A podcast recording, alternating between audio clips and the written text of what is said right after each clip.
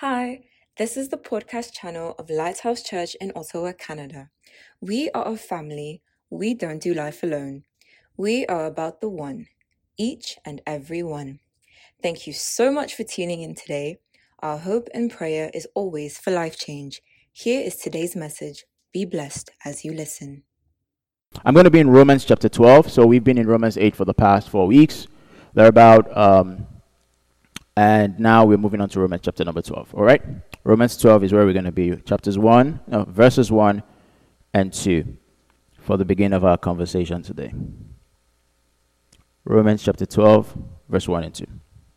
All right, so this is what the Bible says I beseech you, therefore, brethren, by the mercies of God, that you present your bodies a living sacrifice, holy acceptable to God, which is your reasonable service. And do not be conformed to this world, but be transformed by the renewing of your mind, that you may prove what is that good and acceptable and perfect will of God. I beseech you, therefore, brethren, I plead with you, I implore you, Paul is saying to the Romans, by the mercies of God that you present your bodies a living sacrifice, wholly acceptable to God, which is your reasonable service. And he goes on to say, Do not be conformed to this world, be transformed by the renewing of your mind, that you may prove which is that good, acceptable, and perfect will of God. Title of our conversation today is The Walking Dead. The Walking Dead. Amen. I just jump right into the conversation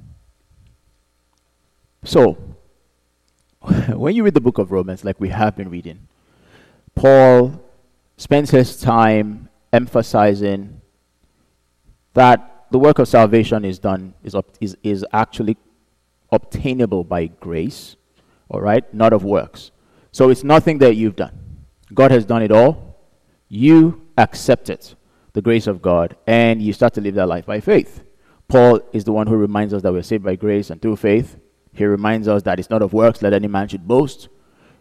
He's the one that says that with the heart man believes, with the mouth confession is made unto salvation. He goes further to tell us that there is no condemnation to those of us who are in Christ Jesus. All right?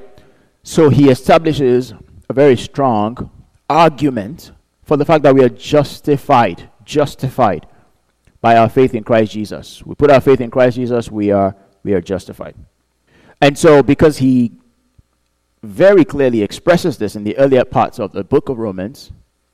I'm pleased that he actually brings balance to it because when we talk about doctrine, there are very few doctrines that are actually completely wrong or totally erroneous. What makes a lot of doctrines erroneous is the fact that they are overemphasized to the detriment of others and the balance is not brought to it. So Paul brings balance to doctrine here, and I love the fact that he does that. And Paul starts to address our responsibility. Because if salvation is by faith in Jesus and Jesus has done everything, then what is our responsibility? What is it that we are meant to do? How are we meant to live having received this gift of salvation, which we didn't earn, by the way? Someone else paid the price for us. And so Romans chapter 12 is where he's basically talking about the fact that he wants us to present our bodies as a living sacrifice, holy and acceptable to God, which is our reasonable Keep that one in mind. Reasonable, reasonable service. But for us to com- continue our conversation today, I have to build a foundation. I have to lay a foundation. All right? One of the things that happens to us when we give our heart to Jesus, quite a number of things happen. I can't talk, go into all that right now. I'm pressed for time today. One of the things that happens is the fact that we become priests unto God. The Bible says in 1 Peter 2 and verse 9, we are a chosen generation, a royal priesthood, a royal priesthood. All right, it says in Revelations 1 5 that he has made us kings and priests unto God. All right, unto God. So we become priests. The office of the priest, the high priest, as it were, has been abolished. And what, what, what does this mean? You have to understand that in the Old Testament, all right, you had to be from the tribe of Levi to become a priest. And there was only one family from which the high priest could come from. So you had a high priest and you had priests. So not every Levite was a priest, but every priest was a Levite. And the priests were given to service in the kingdom of, in the house, of, in the tabernacle of God. They were given to service, you know, the offering, accepting of offerings, um, offering, you know, the sacrifices unto God on behalf of the people, intercession. The high priest would go before God on behalf of the people, and he was a representative of the people before God, and all that stuff. That was the job of a priest in the Old Testament. And when Jesus died, pay attention, when Jesus died on the cross, the Bible tells us that the veil, the veil which was separating the Holy of Holies from the holy place, was torn. This was in the temple, was torn in two from top to bottom. This sounds like, okay, so someone rip it or something. No, this isn't just a piece of curtain that someone could rip. This thing was four inches thick. And when Jesus gave up the ghost on the cross, God ripped the veil in two. Ha. What that means is that the Ark of the Covenant, the Holy of Holies, was an exposed place now. In the Old Testament, the high priest was the only person who could go into the Holy of Holies. And not only that, he would go in once a year. And not only that, he would write his will before he went in there because technically it was very possible that he might not survive that, that adventure or that excursion. It was a very sensitive place where the very presence of God was kept, where it was housed. You d- no human being dared to go into the Holy of Holies, you could die. Not you could, you surely would die if you went into the Holy of Holies. And so when the temple and the veil in the temple was rent from top to bottom, everybody that was there physically at that time, I'm sure they took to their heels running for their life because they expected that they were all going to drop dead because this sacred presence has now been exposed. And God did that as a symbol, obviously, to, to, to symbolize the fact that His presence has migrated from the temple, and now we, our bodies, are the temple of the Holy Spirit. First Corinthians chapter, chapter 6 and verse 19. Our body is the temple of the Holy Spirit. All right? And he says that we are not our own. We're not our own anymore. So the Holy Spirit comes and lives in us and we become priests. By the virtue of that responsibility, that means that we are meant to offer up sacrifices unto God. We become priests unto God, but the priest has a high, a very significant responsibility. Um, you, you, the Bible actually says this in the book of Hebrews, chapter 10 and 19, that therefore, brethren, we have boldness to enter into the holiest by the blood of Jesus. So now, we're not high priests who actually approach the holiest of God with trepidation, we approach with boldness by the blood of Jesus. The blood of Jesus has made it possible for you and I to go beyond that veil, to go into the very presence of God, to approach the Father, all right, without fear whatsoever. It says we have boldness to enter into the holy, holiest by the blood of Jesus, by a new and living way which he consecrated for us through the veil that is his flesh. Hebrews 10 19 and 20. There was a requirement to be a priest. Priesthood, though, in the New Testament, when you give your heart to Jesus, you and I, you raised your hand in church, you subscribe to Christianity, because that's what we do these days. We subscribe, all right, uh, with notifications. What happens is that you become a priest. Responsibility of priesthood is now being conferred upon you, and priesthood is the work and the job of every believer.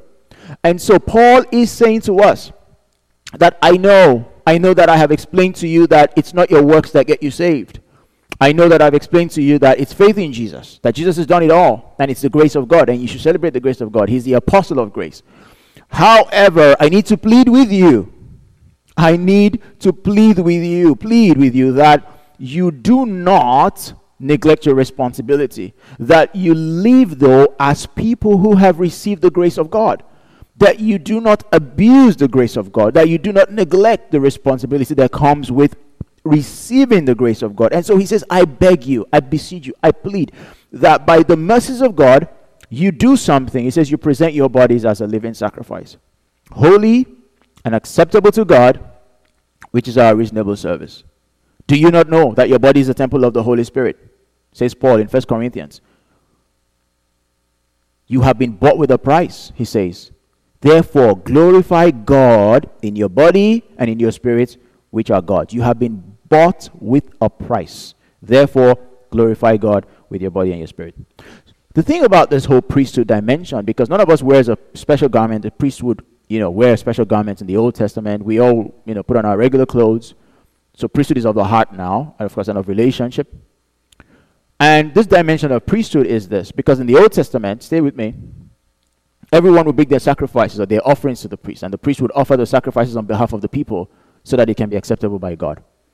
And so in the New Testament, we become, we become, we become the priests, but not only that, we also become the sacrifices. So we come as priests first to offer the sacrifice of ourselves before any other sacrifice.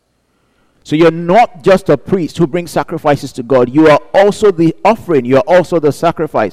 Remember, the Bible talks about Abel in Genesis chapter 4 and verse 4 that Abel brought an offering to the Lord and that God had respect for Abel first and God had respect for his offering next. All right? So we are not just priests, we are also sacrifices. And so Paul is challenging us here. He's saying that you present your body as a living sacrifice unto God. And so with the Old Testament, and I'm staying in the Old Testament because I'm building the foundation, it get better, gets better. In the Old Testament, there are different types of sacrifices. All right, you had the sin offering, the wave offering, the trespass offering, the peace offering, the burnt offering, and all that. But the kind of offering that Paul is referring to here a, as a living sacrifice that you need to offer to the Lord, to God, is a burnt offering. Because the burnt offering is the first kind that we see in Scripture. It preceded the law of Moses. You only get all these other kinds of offerings where God starts to define the offerings for them, you know, after they have left Egypt. But Abraham offered an offering to the Lord. Noah offered a burnt offering to the Lord. So people had been offering, even Abel did that, offerings to the Lord in the Old Testament. The oldest form of offering was the burnt offering. And so Paul is referring to the burnt offering here. And this is symbolic because there are certain things you should know about the burnt offering. The first thing you should know about the burnt offering is that it was a voluntary offering. It, there were some offerings that were obligatory. You had to bring them. Sin offering, trespass offering, those were obligatory. You had to bring those ones, whether you like it or not. The burnt offering, though, was a voluntary offering. You brought it to God of your own accord. All right? Just like Abel did. Second thing about the burnt offering is that not only is it an offering for sin, it also, and it is the only other offering that speaks or signifies a life of surrender and commitment to God. So you bring the burnt offering to, to, to the priest to signify an act of surrender to God. And the priest will offer that on your behalf. The third thing you must realize about the burnt offering, obviously, is that it was burnt. But pay attention, it was burnt totally, completely. It, there, was, there was no part of it that was unburnt. It was consumed in totality.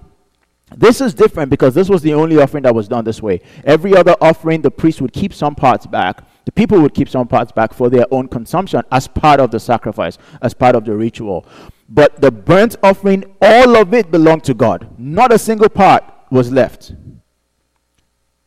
And the burnt offering would ascend to God, obviously, as a sweet smelling aroma and God would accept the offering.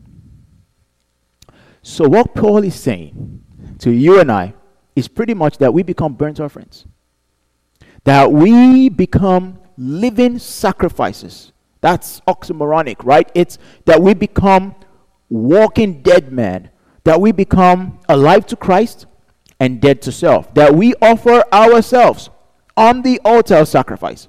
Before you bring an offering to the Lord, before you start praying to the Lord, before you start interceding for the land, before you start, you know, giving um, and sowing seeds and, you know, investing in kingdom matters and all that stuff, before you start serving, he's saying, first things first, you put yourself on the, on, on the altar of sacrifice. You are the first sacrifice that I want.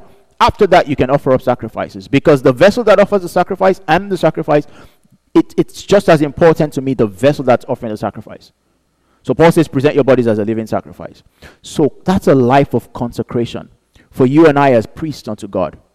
Paul says, offer yourself. So what is consecration? Consecration means to be committed. Write this one down. To be committed to serve the will of God as your number one priority in life. That's the practical re- meaning. Because when we talk about consecration, we have all these theological meanings that are not applicable to a, person is like, okay, what does that really mean practically? That's what consecration means practically. It means that you are committed to serving the will of God as your number one, number one priority in life. Consecration is becoming the walking dead, someone who is alive to Christ and completely dead to self. And that's what Paul is asking. He says that I ask of you, I plead with you that you present yourself as a living but your sacrifice, because the burnt offering is completely killed, obviously, unto God. He says that that way you will be holy, you'll be acceptable, and he says that this is a reasonable response. So pay attention, because when I read this sometimes, I, I, I struggle, and I, and I try to, I imagine in my mind that uh, God, are you saying there's no part of me I can keep for myself? Can I not have the things I desire for myself? Like, you know, I would like to do certain things also. I have a will of my own. Why did you give me a will if you want me to submit my will to you? But Paul says in Galatians 2 and verse 20 that I've been crucified with Christ. Nevertheless, I live. New Living Translation says, My old self has been crucified. It's no longer I who live, but Christ lives in me. So we, live we, we present our bodies as a living sacrifice. And Paul says something that's very important, offensive, but important. Paul says that if you do not do this, if you do not, if you do not present your bodies as a living sacrifice unto God, he says that you are an unreasonable Christian. So there is a spiritual condition that needs to be diagnosed. It's the condition of unreasonability. Are you a reasonable Christian? Paul says that I know it's asking a lot. I know it's asking for all of you, no part left. It's a burnt offering. It's voluntary. You bring it of your own will and it's consumed totally. I know it's difficult, but if you do not do that, he says you're an unreasonable Christian. And I go, what? Unreasonable? He says, yeah. And he's begging us, he's beseeching us, obviously, because he knows that we have a tendency to be unreasonable people. So, how do we diagnose this spiritual condition called unreasonability? Let, let, let me, let's find out if you are reasonable or unreasonable. Because I've heard Christians who say things like, so I can just say the sinner's prayer. I can just confess God with my mouth, believe in my heart that Jesus died and rose, my, rose again. I believe it. And I can live my life anywhere I want to, right? And I'll go to heaven. Right, Pastor? Is that what you're saying? That's an unreasonable Christian. That's a Christian who wants the benefits of salvation but doesn't want to live for Christ. I've heard people say, and I've heard this one is actually funny. Someone said, um, you know, there are certain areas of the world where Christians are being killed for their faith. Um, and in actually some parts of you know Nigeria at the time, the northeastern part of Nigeria, I believe, when a terrorist organization would go into churches, get the people and tell them to renounce Christ or they get killed. And I've heard Christians in the Western world say things like, "Oh, wisdom, wisdom is the principal thing. Of course, I'll deny Christ so that I can live. And then as soon as I live, as soon as I live, um, I leave that place, I'll go preach Jesus." and that's an unreasonable Christian, right? Unreasonable Christian. What can God do for me? Not what can I do for God. That's an unreasonable Christian. And the truth of the matter is that we are raising unreasonable Christians in church today. Christians who think that God exists to do something for them, God exists to serve our purposes. And so when we need something, we go to God. But never understanding that there is an expectation. There is an expectation that God has of you and I as to how we live our lives and what we do with our lives. If your, prim- your primary focus is not to serve the will of God, if even if the will of God is secondary, maybe it's a close second, Paul says that you are unreasonable. Oh, if you're not willing to pay the cost of discipleship, Paul says you're unreasonable. Remember that man, the rich young ruler? Jesus told him, Go sell everything you have and follow me. And the Bible says he went away sorrowful because he had much possessions. That's an unreasonable person. Unreasonable. If you're willing to offer up sacrifices, but you're not willing to become a sacrifice, that's unreasonable. If you're willing to give God parts of your life, so you say, God, you can have my service in church, you know, you can have my tithes, but don't talk about my relationship. Don't talk about my anger issues. You're willing to give God buckets of your life, but not all of it. That's an unreasonable Christian because the burnt offering is totally consumed and acceptable unto God. If you're a Christian who refuses the chastening of God, because the Bible says that whom a father loves, he chastises, you're an unreasonable Christian.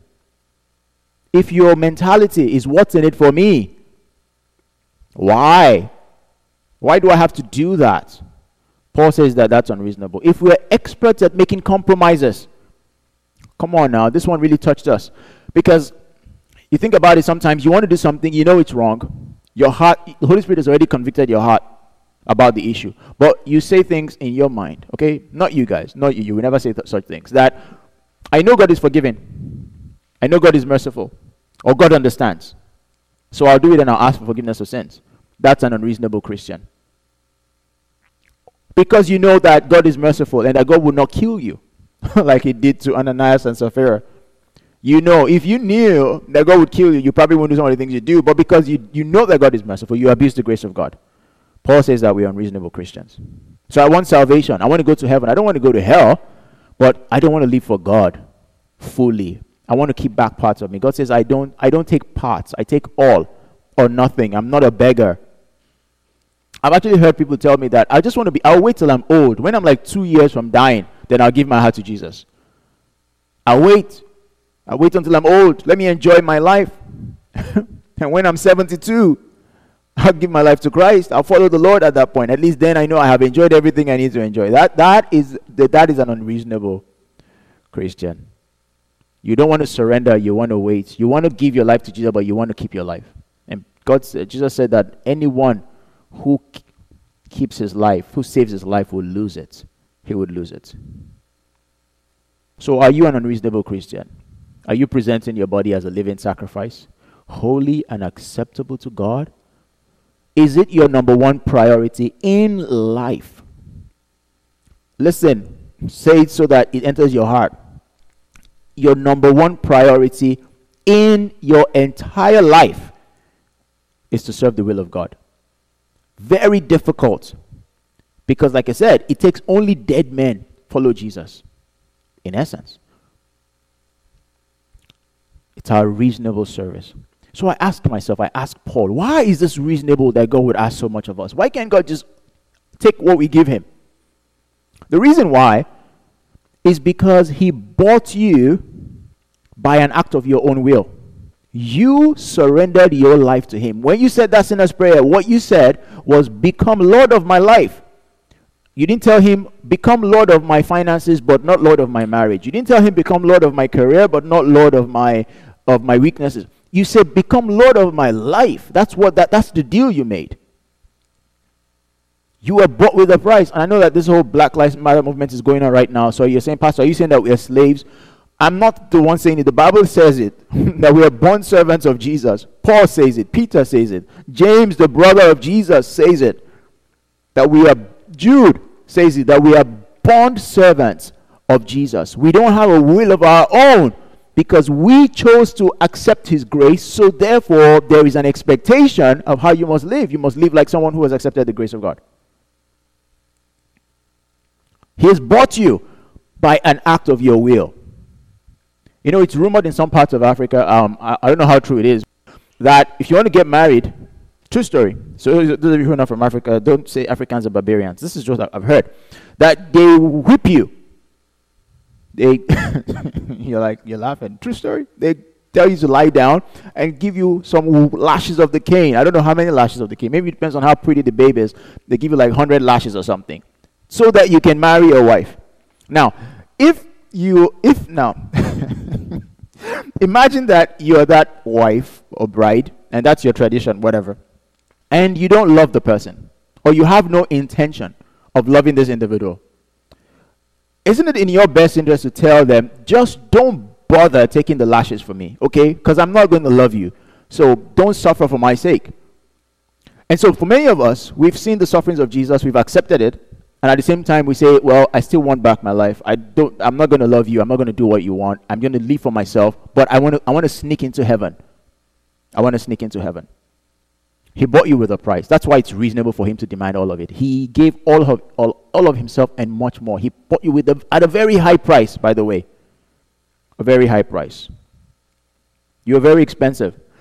You know, this is the concept of salvation here, simplified, obviously. It's this you're drowning. You're drowning in a river. And Jesus was in the water.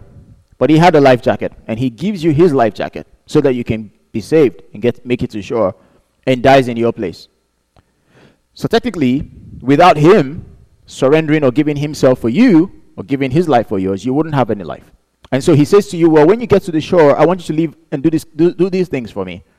But you show up on the show and say, Oh, thank you so much for your life jacket. I'm glad I have my life. Now I can go live my life anyhow I want it. Forget everything that you said you wanted me to do for you. That's what Christians do when they choose salvation or say, I believe in Jesus, but they're not willing to give their hearts to Him, to surrender their will to Him. He bought you with a price. He bought you with a price. That's why. Another reason why, another reason why, is because your salvation is very valuable you you you you okay. Let me let me let me just let me say this before i get into this particular point because it's important that i that i stress what i'm about to talk about. There is a very popular conversation in in, in theological conversation about once you give your heart to jesus you're going to heaven you're saved and you're you you cannot you cannot ever walk away from god or you're once saved always saved is what it's called. And uh, i want you to know that that doctrine is very dangerous. And what happens then is when you give your heart to Jesus and you refuse to be a living sacrifice, you fall into that category of people that your salvation becomes unsure. And in some cases, go as far as to lose their salvation. So I'll tell you what the Bible says. Pay attention. In 1 Timothy chapter 4 and verse 1. It says that now the Spirit expressly, this is the first place that you ever hear Paul say this. The Spirit is expressly saying something. Okay, what is Paul saying to Timothy? That in the later days, latter days, that some will depart from the faith. That means that there are people who are currently in the faith, they give their heart to Jesus, they believe in Jesus, they believe in sacrifice, but they will eventually depart from the faith. So they can lose the salvation that they have.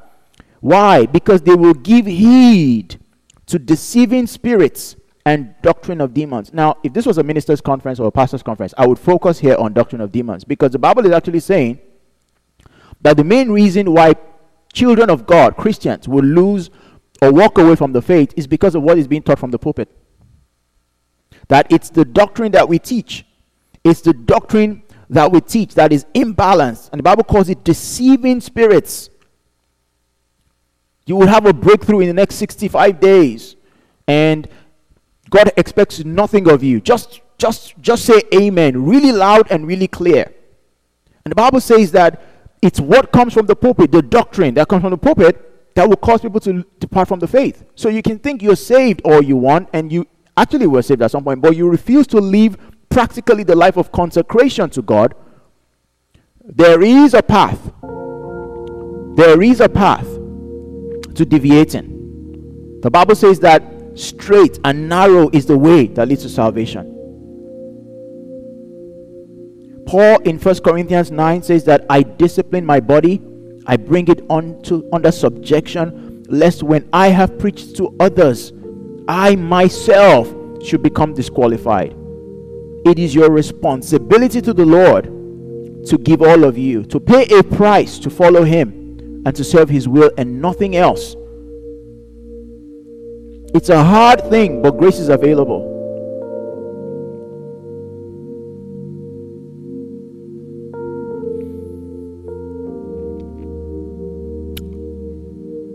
Another reason why it's reasonable is because we need to live with eternity in view. Eternity in view. As followers of Jesus Christ, let me tell you something. Obviously, because we live on the earth, and um, Toby and I were talking about this a few weeks ago, a couple days ago actually. Because we live on the earth, there is a very strong tendency for us to be earthly minded. I'll say it again. Because you're very conscious of where we are today, the world around us, you're very earthly focused. You want to get married, you want to have a good job or have a business, you want to have children, you want to make money, you want to be comfortable, you want to be able to go on vacation whenever you want to, you want to be able to afford anything you want without having to beg. Very good, and you should have those things. And so, all the objectives that we have, all the goals that we have, when we draw our plan at the beginning of the year, the things we want to achieve, everything on the list is earthly. We're not living with our eternity in view. But understand that your earthly existence, your time on this earth is a speck, just a speck on your eternal timeline. So, because of course we, we're creatures of eternity, we've existed before we came into the world. The Bible says that God knew us even before we entered our mother's womb. So, when we started to exist, I don't know. But also, we are not conscious of our eternity past. Okay? None of you remembers how you were or where you were and what conversation you had with the Lord before you came to the earth. You are not conscious of your eternity past, of your eternal past. So you come into this this this this minute frame of reference even if you live to be 120 years old, it's nothing compared to eternity. It has no end. So you're so focused. I want all these things. I'm so I want to have this, and you want to die. You want to kill yourself on these things, and they, they should have them. I'm not saying you shouldn't have them, but you forget to, as Jesus says, to lay up treasures for yourself in heaven. Because the truth is, when you get to heaven, there are treasures that some people have stored for themselves. There are rewards, eternal rewards that you would get as a result of how you lived on the earth. And I know you're like, I just want to make it to heaven. I, there's actually a song like that. I just want to make it to heaven. I just want to make it in. Listen, when you get there in that frame of reference, then you realize that, okay, I should have done more. I should have stored up more treasures for myself than I did. Your earthly focus, 120 years, is nothing. You will leave the earth, nothing you make or acquire on the earth will be taken with you. Not a single thing. So it's reasonable then that Paul says, live your life in a certain way because there is an eternal reward for how you live. Many people, missionaries, brought the gospel at the risk of their lives to a lot of countries. As a matter of fact, some the majority of these people, when they left their home countries, back then they left by ship, they knew they were never coming back. Knowing they were going to give themselves so that people like you and I could hear the gospel. And so you think that we're all going to show up in heaven and we're just all going to have the same reward. You're joking. Where all you've ever done is ask for more shoes, more cars, more money. No. No. Jesus says that you should lay up treasures for yourself in heaven. Many of us are acting in a way that so you, you're going on you're, you're traveling. Let's assume you're traveling from North America to Africa. Most of the you know flights you, you, you have to go through, you have to transit in Europe. So imagine that you get to Amsterdam, Schiphol Airport, and so you're just in transit, but then you, you go out, you go buy a house in Amsterdam, you buy the best house, you build a fantastic house with a nice lawn, a swimming pool, 12 bedrooms, movie theater.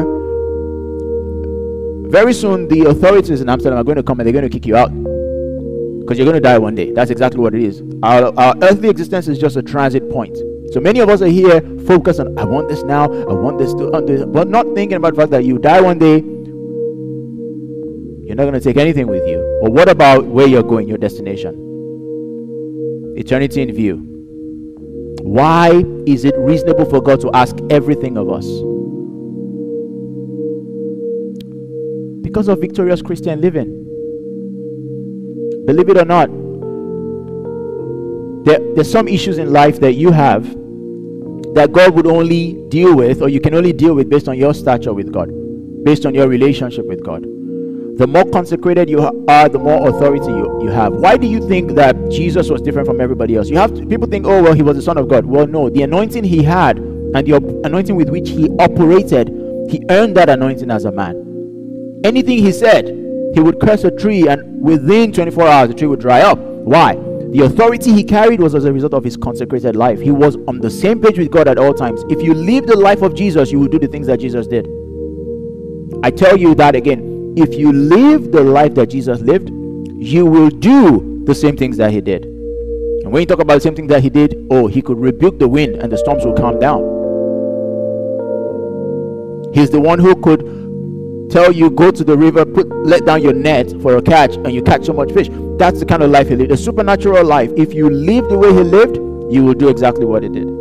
So every time you engage as a living sacrifice, when everything in you wants to do the opposite, and the only reason you do the things you do is because I know this is what God would want have me do, because God will be pleased with me. Your stature, your authority in the spirit increases. I've seen people who you, I fast and pray about an issue fast and pray, fast and pray, fast and pray, and nothing seems to be breaking. And then you go to someone and the person just says two words or two sentences, and everything breaks through. And you're wondering what's the difference between me and this guy? Well, there is a journey. There is some people. Who, there are some people who have done business with God long enough, and their authority. So some of the battles you fight in your life, the only thing that will break you free from it is a consecrated life, a life of consecration.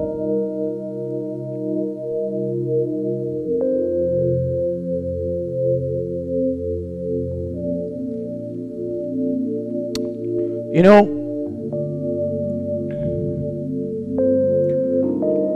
listen, guys, we are a generation that is very vulnerable. Very vulnerable because of the abundance of revelation. There's never been a time in Christianity where there was more insight than we have today. The revelation that we have today, those guys who did the crazy exploits back in the day didn't have that. We have so much light.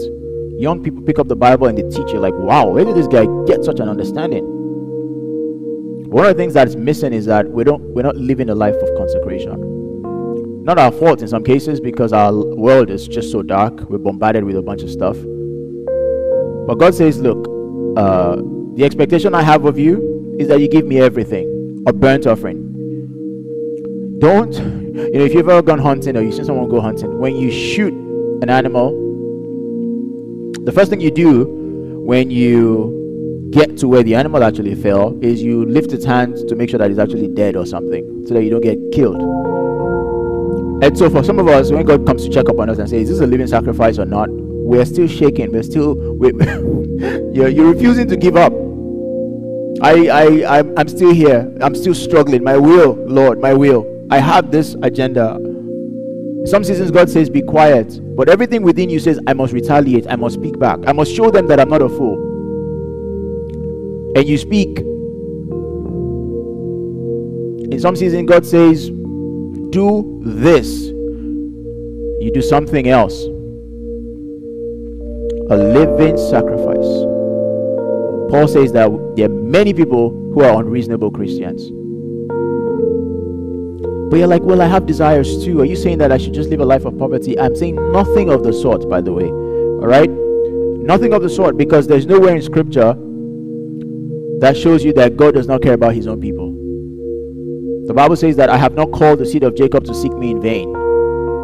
As a matter of fact, when you read the Old Testament and you see how God dealt with Israel, God was always the person who initiated their prosperity.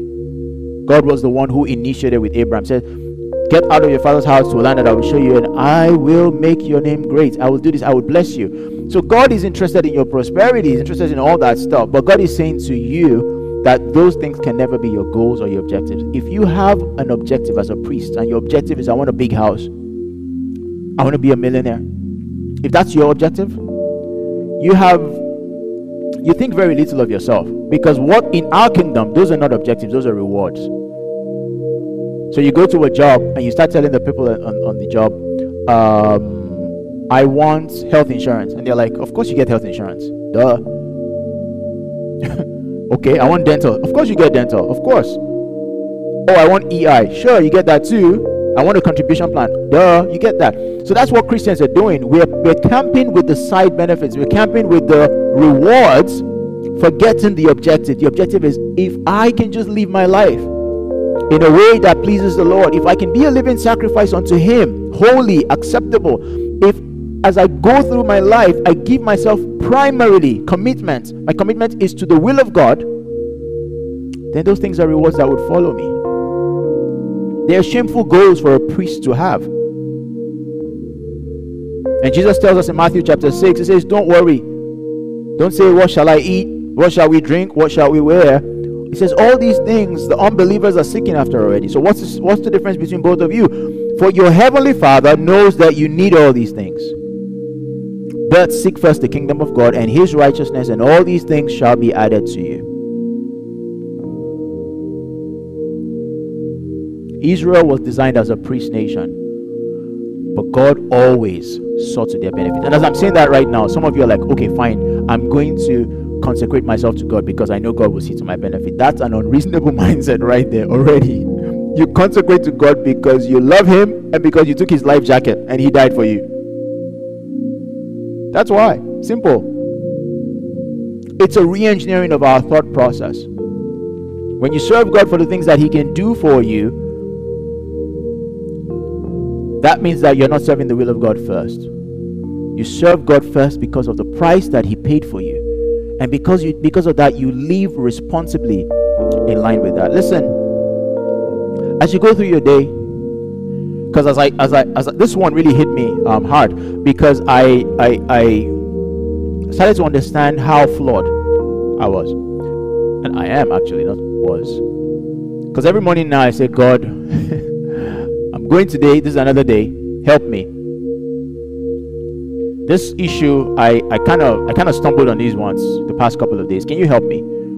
I want to please you. I really want to please you. I want to do better. And then at night you assess yourself and you're like, okay, you you did better, you did better, you did better. And then God starts to give you grace because it's a desire that you have.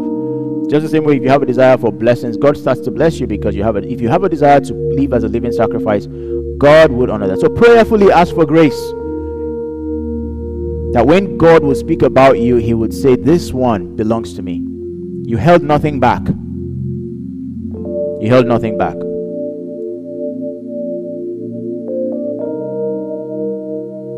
The only thing I'd ask you to do is that from today, as you go forward with your life, serve the will of God first. It'll be hard, there'll be conflict. Because Jesus got to the point where there was conflict. He said, If it's possible, if it's possible, God, can you can I not go this way? And he says, Not my will, but your will be done. Not my will, but your will be done. Thanks again for listening. To hear more messages like this one, make sure you subscribe to our podcast channel. If you want to be a blessing to others, share the message. To stay connected, download our app and follow us on Instagram at Lighthouse Church Ottawa. We love you.